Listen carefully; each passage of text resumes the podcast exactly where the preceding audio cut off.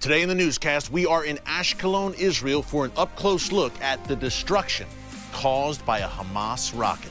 That's coming up.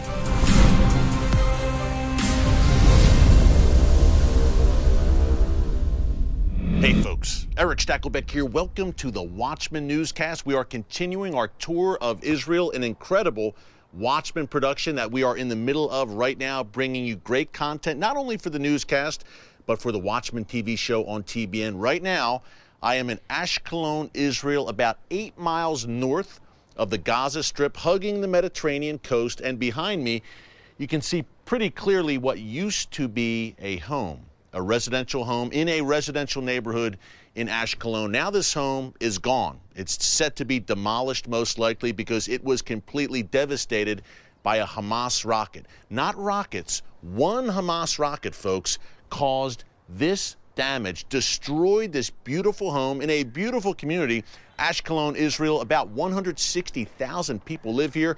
One of the top 10 largest cities in Israel. And it's, again, a beautiful beachfront community. You're right on the Mediterranean. It's an idyllic place. But during the recent Hamas terror onslaught against Israel last month, Hundreds of rockets were launched at this residential area uh, in Ashkelon or residential areas throughout this city. And unfortunately, where I am standing right now bore the brunt one Hamas rocket.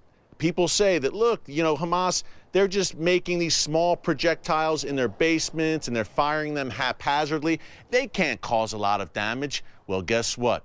They destroyed a home here, and today we met the former resident of this home. His name is Asher. He, he's a good man, and we want you to pray for him, folks. Keep him in your prayers. He gave us a tour of what used to be his home, and he described what happened on the night this Hamas rocket destroyed uh, a place that was sacred to him his home, his grandchildren, his family, his wife. They were all in the home.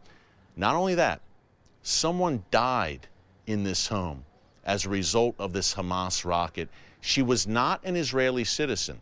She was a guest worker from India who was a caretaker for an elderly Israeli woman who was living here.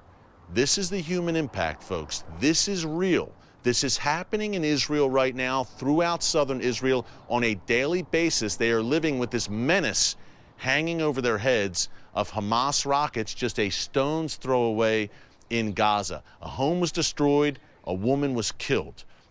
And we got the inside story from Asher, and it was very difficult for him to come on camera. Uh, but he was kind enough to share his experience from his heart, from his soul.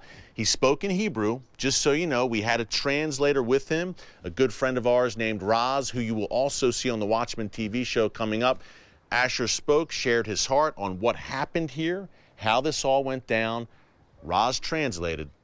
Take a look. Folks, we are here inside the home. You saw Raz and I outside surveying the damage.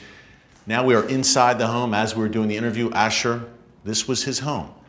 He was kind enough to bring us inside to show us what happened here as he and his wife and his grandchildren were here sleeping.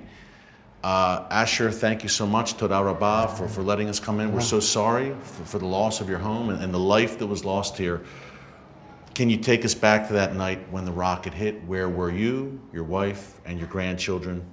What happened upon impact of this rocket? Physically, thank God, none of my family is hit. It's the damage in the neighboring house. But mentally, we're still vulnerable. It's still very hard. So it's coming here and telling you the story and seeing the shrapnel and everything, it brings me back to it, and I know how hard it is.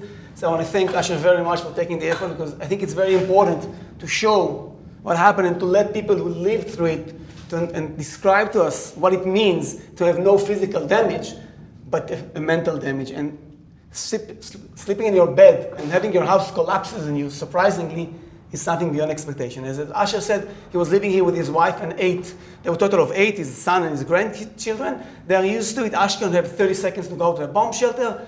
Uh, so they hear the alarm. The bomb shelter they have is just behind the corner. They started walking towards the bomb shelter.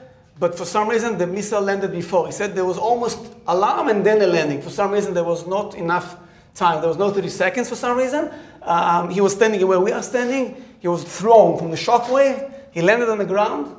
And that's the last thing he remembers. His son described later on that he dragged him into the shelter because there was other alarms. There was more alarms coming in. The last time, the, the next time he came here was a couple of days afterwards to see all the destruction. And since then, they don't really come here very often. It's very hard for them to see the house that uh, looking like that. They just finished renovating the house not long ago. They added a bomb shelter, which the neighboring house did not have. But he says, look, Look at the damage caused to my house. Look at the damage caused to the neighborhood. You're not talking about a small missile. That's something that was big. I saw the size of the missile. It was a very big missile. And that's something that we need to understand. This is a damage caused by a big missile. Why?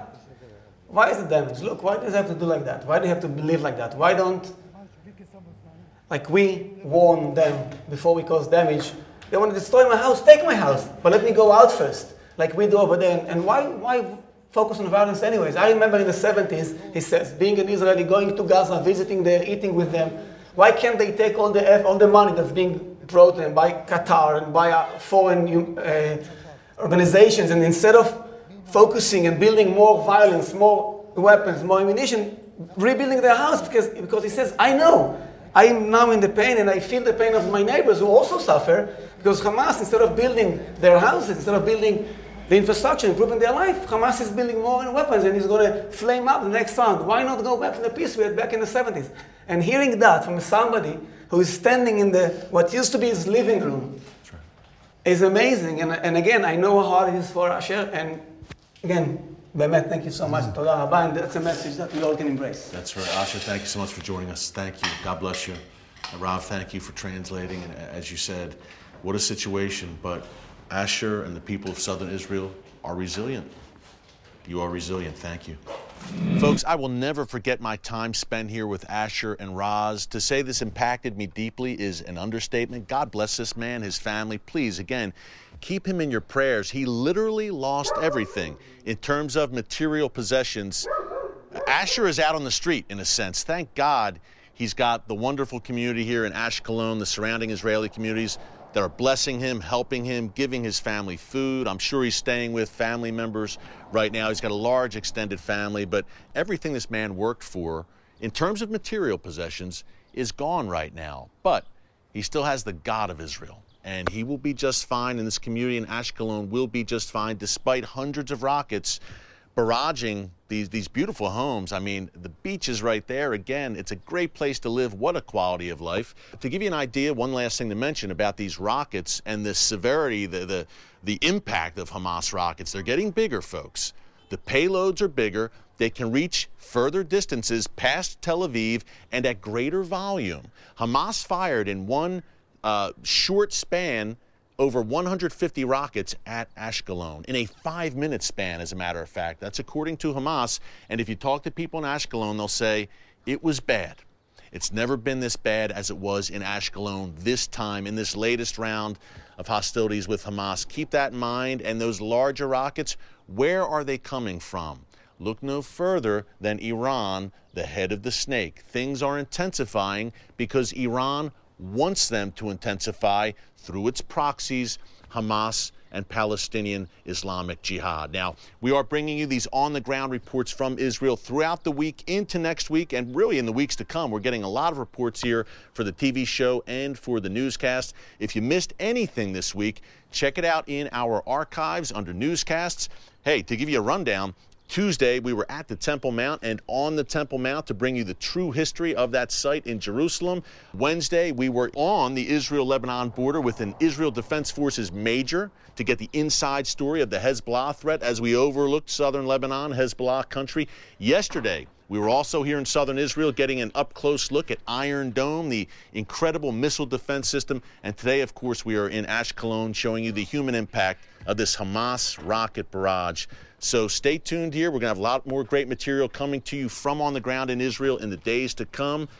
Until next time, thanks for joining us here on the Watchman Newscast from Ashkelon, Israel. God bless you. And remember, never hold your peace.